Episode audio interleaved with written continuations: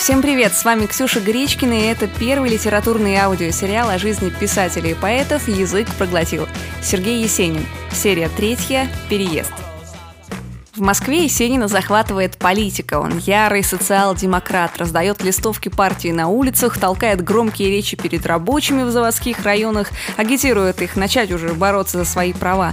Даже в забастовке успел поучаствовать. И, конечно же, в скором времени после всех этих политических выступлений начинаются аресты, репрессии и гонения. Все свои переживания тогда Есенин выливает в стихи. Несмотря на активную жизнь, любви с Москвой у Есенина не случилось. Амбициозный парень, наоборот, чувствует, что вся творческая тусовка где-то, но точно не здесь. К тому же стихи его по-прежнему не печатают. А между прочим, их у поэта набралась уже целая книга «Радуница».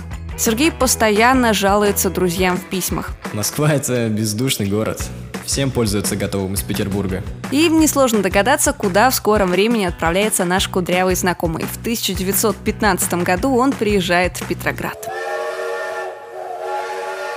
Петербург начала 20 века собрал в себе максимально творческих людей. Представьте все нынешние газгольдеры, кликлаки, блэкстары, умножьте их на 10, и вот примерно такая атмосфера царила в Петербурге 15 года. Только в центре внимания была совсем не музыка, литература тогда правила балом.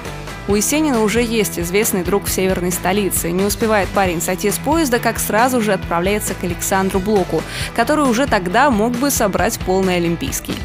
Блог знакомит Сергея со своими друзьями. Все они сплошь популярные авторы в Петербурге. Нужные связи срабатывают. Известные друзья пишут журналы о том, что Есенин действительно хорош. Так мир впервые увидел стихи никому неизвестного крестьянского поэта.